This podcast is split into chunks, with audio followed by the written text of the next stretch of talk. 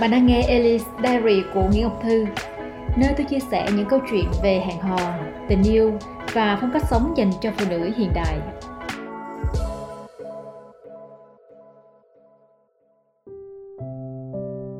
Sức mạnh của hiện tại Nếu ai đó hỏi tôi rằng trong suốt năm 2020 Điều quý giá mà tôi học được là gì? Thì đó chính là cái cách tận hưởng từng giây phút của hiện tại thường xuyên ở một trong hai trạng thái hoặc là cả hai. Đó là chìm đắm trong những cái suy tưởng về quá khứ hoặc là phóng thẳng đến tương lai. Quá khứ, nó là khi chúng ta dành nhiều thời gian đắm mình trong những cái ký ức, những cái kỷ niệm xưa. Nó là cách chúng ta lưu giữ các cái đồ vật cũ album ảnh kỷ niệm rồi bằng khen. Nó là mỗi lúc chúng ta nói chuyện về những cái ngày xưa về mình hồi đó. Nó là những cái tình cảm đã từng có, là tình bạn hay cả những cái mối tình đã qua mà chúng ta luôn mang nặng trong lòng. Nó cũng là những cái cảm xúc cố hữu mà chúng ta luôn mang theo mỗi lúc một nhiều trong cái hành trang của mình. Nhiều người tự hào về quá khứ của mình. Họ nhắc về nó mỗi khi nói họ tô đậm thêm cái bức tranh và rồi ngày qua ngày, nó trở thành một cái bóng quá lớn, ám ảnh cuộc đời họ. Và họ cho rằng tất cả những gì hiện tại đều không đáng giá bằng quá khứ. Nhiều người có những cái nỗi đau trong quá khứ mà họ mãi vẫn không thoát ra được. Và khi vết thương sắp lành, họ lại tự vùng vẫy, tự làm toát miệng chỗ thương ra. Và họ tự nói rằng mình không thể quên được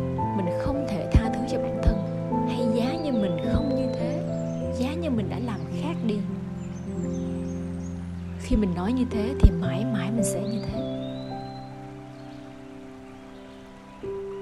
Tôi cũng đã từng như vậy. Tôi lưu giữ mọi thứ đồ vật mà mình có từ hồi còn nhỏ. Nào là thiệp chúc mừng, nào là gấu bông, nào là thư từ học bàn, nào là quà kỷ niệm. Có khi là một cái mẫu giấy, nó đã ố vàng rồi tôi vẫn giữ. Một cái viên đá nhặt ở bờ sông có khi là một cái xác phượt khô hay là một cái cây bút hỏng. Và cả những cái tấm thẻ thời đi học nữa, những cái giấy chứng nhận, đống sách vở cũ. Thậm chí là mấy cái răng nhỏ mà hồi nhỏ mình đã nhổ đi tôi bỏ hết những thứ đó vào cái thùng. Thứ thì mình để ở quê, thứ thì mang lên ký túc xá. Rồi tiếp đó là cứ lê lết theo mình bao năm ở trọ ở đủ các quận ở sài gòn. Và tôi nhớ là mình đã từng khóc ròng rã khi mà cái căn nhà gỗ hồi xưa nó bị dở đi. Và khi đó thì những cái tấm bằng khen dán lên tường nó cũng bị tơi tả và không thể nào cứu chữa. Lúc nhỏ thì tôi thường hay viết nhật ký để lưu lại những cái cảm xúc và hoạt động mỗi ngày của mình. Tôi thích nói chuyện với bạn bè về những cái kỷ niệm cũ và thậm chí tôi còn bị hụt hẫng, bị sốc nhiều năm khi mà cô bạn thân đi lấy chồng. Và tôi cũng giữ tất cả những cái ký ức về mối tình đầu, về những cái người yêu cũ. Tôi nghĩ về nó, tôi nhớ về nó và thậm chí lại luôn gặp lại trong những giấc mơ. Tôi cũng luôn tự hào về những điều mình đã làm được trong quá khứ. Tôi đã từng nghĩ là mình là một cái người đặc biệt nhất thế giới, và tôi giữ cái niềm kiêu hãnh đó trong tất cả những việc mình làm. Khó ai có thể thuyết phục được tôi điều gì đó cũng ngăn cản tôi đối diện với bản thân, học hỏi và đón nhận những điều mới mẻ. Quá khứ đó là một phần cuộc sống của chúng ta đã đi qua. Và dù chúng ta có hoài niệm hay không, hay là chúng ta cố quên nó thì nó vẫn ở đó trong ký ức của mỗi chúng ta. Chúng ta không cần phải khóc thương hay là tiếc nuối quá khứ. Cũng đừng quá tân bút và cưng nựng nó. Cũng đừng hạn chế chúng ta chính là quá khứ và điều chúng ta cần làm á, chỉ là trân trọng nó thôi. Những cái kỷ niệm những người bạn đã từng có, những cái mối tình cũ đều có thể xếp lại một ngăn trong quá khứ để nó lại ở một ga tàu và bạn có thể tiếp tục hành trình của mình mà không cần phải đóng gói mang đi. Mình đừng có sợ mất đi quá khứ, vì đó là cái hành trình của bạn và không ai có thể lấy đi nó ngoài bạn. Và khi bắt đầu hiểu về cái sự ờ, giản thì tôi cũng bắt đầu thực hành việc dần buông bỏ quá khứ bằng cách dọn dẹp lại những cái kỷ vật cũ. Có thứ tôi phải quyết định bỏ đi. Có thứ tôi lưu lại bằng hình ảnh. Có thứ ý nghĩa thì tôi vẫn phải nói lời tạm biệt và tôi chuyển nó vào một cái ngăn ký ức riêng. Tiếp đó tôi bắt đầu gỡ bỏ đi những cái gánh nặng trong lòng. Cái sự hờn trách về một cái cô bạn thân lâu năm không gặp. Sự dằn vặt về những cái hiểu lầm sự nối tiếc về tuổi thơ vô cùng tươi đẹp với những người bạn cũ, hay là sự tự trách bản thân vì bao năm kinh doanh thất bại? Đó là quá trình mà mình phải đi ngược, lật tìm lại từng cái mảnh cảm xúc mà mình đã ghim nặng trong lòng. Mình đối diện, mình gỡ nó ra. Mình nhìn thấy máu chảy đôi chút luôn, để mình nhận diện cái mức độ thật của nó. Và sau đó tự mình tôi tự thấy là trong suốt những năm tháng qua, tôi đã mang theo quá nhiều quá khứ của mình. Tôi nhận ra mình cũng là người có cái tình cảm mùi mẫn hơn mình nghĩ. Hành trang của tôi nặng trĩu. Và khi tôi bắt đầu sắp xếp lại, tôi thấy mình đã nhẹ nhõm đi rất nhiều. Và những cái câu chuyện của tôi nó giảm đi cái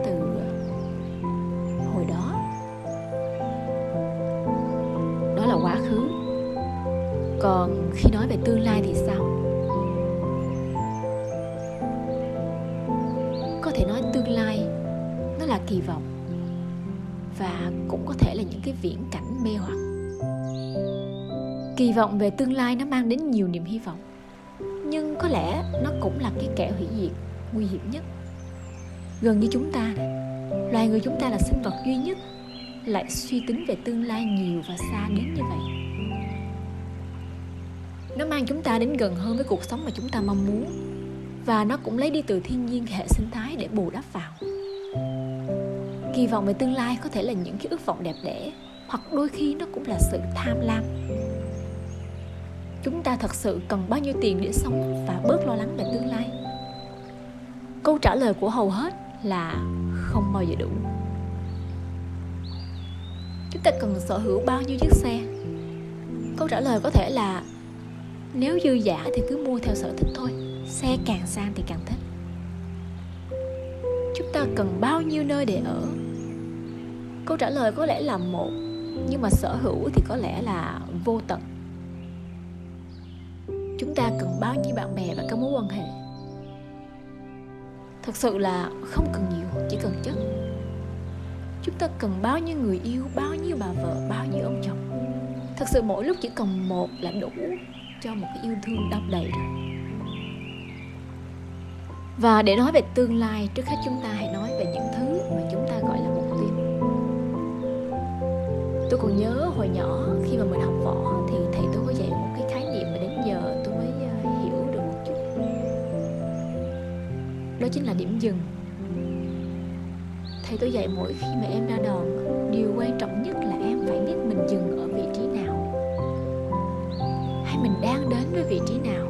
Và khi chân đã chạm đến điểm dừng đó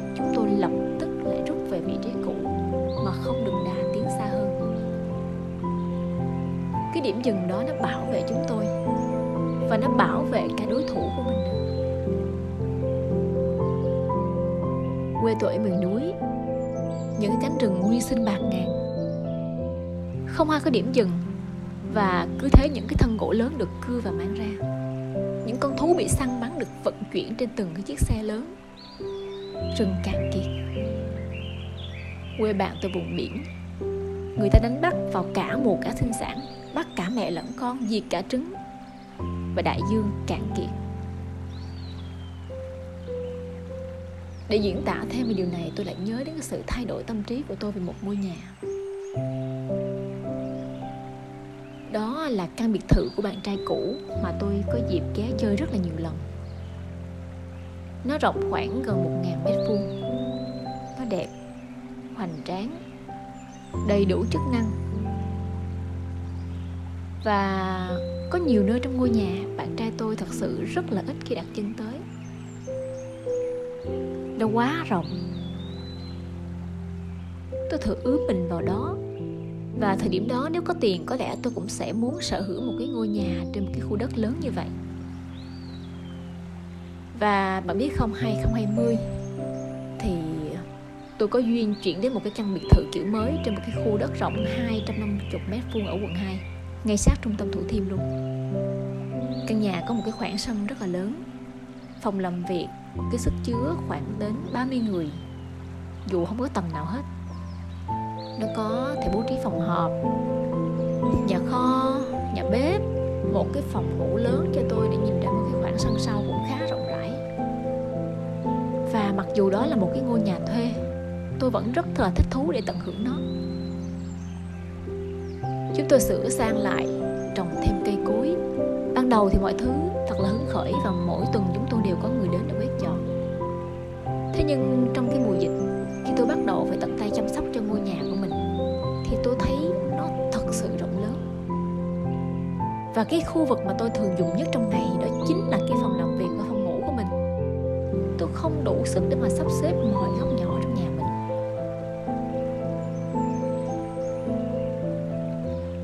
tôi luôn muốn một ngôi nhà như vậy ở sài gòn. Tôi không thích căn hộ nhỏ, chật chội và ít, thường là giá trị nó ít tăng. Thế mà đến năm 2021 tức là năm nay, tôi đã quyết định là mình sẽ ở trong một cái căn hộ. Thậm chí sẽ là một cái căn hộ nhỏ, nơi mà mình có thể chăm sóc cho nó tỉ mỉ như là chăm sóc chính bản thân mình. Tiêu chí của nó phải là thật nhỏ, thật gọn nó vừa đủ chức năng cho một cái người mà thích sống độc thân giống như tôi. Một phòng ngủ, nơi có thể kết hợp chỗ đội đọc sách, làm đẹp. Có một cái cửa kiến lớn. Một cái phòng khách ấm cúng với một cái ban công hướng ra bờ sông. Một căn bếp gọn gàng sạch sẽ. Một khu vực nhỏ để tập thể thao, thiền. Tất cả những nhu cầu này nếu biết cách bày trí sắp xếp theo phong cách của tôi thì có lẽ là nó không cần quá 55 mét vuông. Thế đấy, cuối cùng tôi đã tìm thấy một ngôi nhà đủ cho mình. Và bây giờ, chúng ta sẽ nói đến những cái suy nghĩ, những cái suy tưởng mà mình luôn miên man về tương lai. Tôi đúng là cái kiểu người điển hình như vậy. Tôi không bao giờ chấp nhận hoàn cảnh hiện tại như chính nó tôi luôn muốn nó phải vận động, thay đổi và hướng về phía trước. Tôi đặt mục tiêu cho nó quyết tâm hoàn thành. Chính xác, tôi là kiểu người luôn theo đuổi các mục tiêu. Thay đổi đến khi mà tôi được một cái sự kiện diễn ra. Tôi được nhắc nhở rất là mạnh bằng một cái cơn đau đầu khủng khiếp mà không rõ nguyên nhân. Luôn và nó kéo dài trong suốt 4 tháng đồng trải các bác sĩ giống như là tôi đang giả bệnh vậy đó. Và thuốc giảm đau nó chỉ cứu tôi thoát được khỏi cơn đau khoảng 4 tiếng cho một lần uống. Và cuối cùng thì tôi phải tự tìm cách chữa cho mình. Và tôi chọn đi tắm rừng. Một cách trị liệu rừng cùng với một chị bạn. Và tôi vượt qua được giai đoạn khủng hoảng đó.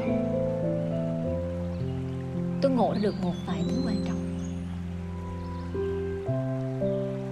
Một vài thứ trong cuộc đời tôi nên để cho nó diễn ra một cách tự nhiên. Tôi nên cho tâm trí của tôi nghỉ ngơi.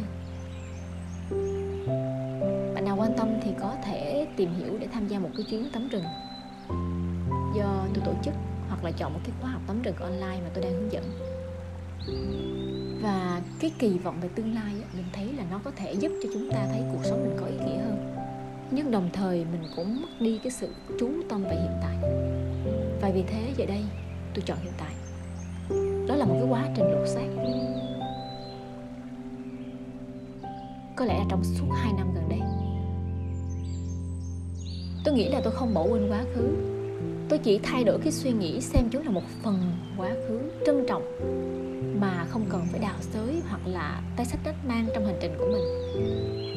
Tôi cũng sẽ vẫn nghĩ về tương lai, những khi cần phải lên một vài kế hoạch cho nó, hoặc đôi khi chỉ là hình dung gửi một vài cái mong ước vào vũ trụ tôi vẫn có những cái mục tiêu trong cuộc đời của mình, chỉ là thêm chữ đủ dựa trên cái sự hiểu nhu cầu của bản thân. Tôi chọn cách tập trung vào hiện tại và tận hưởng từng phút giây tôi có, và tôi tìm thấy những cái phần thưởng lớn dành cho bản thân khi mà chúng ta khám phá ra cái sức mạnh của hiện tại. Nhưng đây nếu bạn hứng thú thì bạn có thể tìm đọc cái cuốn sức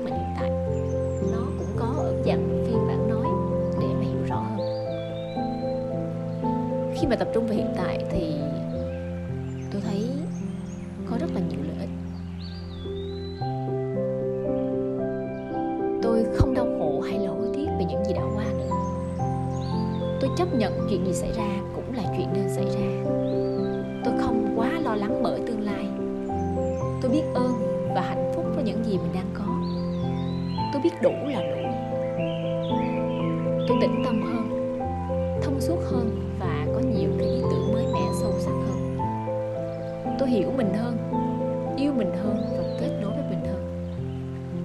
Chất lượng cuộc sống của tôi được nâng cao hơn. Các mối quan hệ được chăm sóc tốt hơn. Và tôi thấy rằng là tôi đã trưởng thành và sâu sắc hơn rất là nhiều. Và thông qua cái podcast này, tôi cũng muốn gửi lời cảm ơn đến hiện tại. Cảm ơn mọi thứ mà tôi nhận được trong cuộc đời này. Ở một cái thời điểm mà tôi nghĩ rằng là rất đặc biệt. Có lẽ rất là hiếm gặp trong cuộc đời của chúng ta bây giờ đã là tháng 7 năm 2021 và tôi cũng muốn gửi lời cảm ơn đến một vài người rất đặc biệt trong cuộc đời tôi, mà tôi không tiện kể tên ra.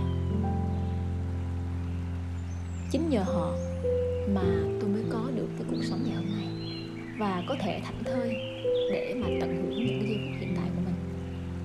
Và tôi hy vọng rằng là trong 2021 bạn có thể dành nhiều thời gian hơn cho bản thân của mình.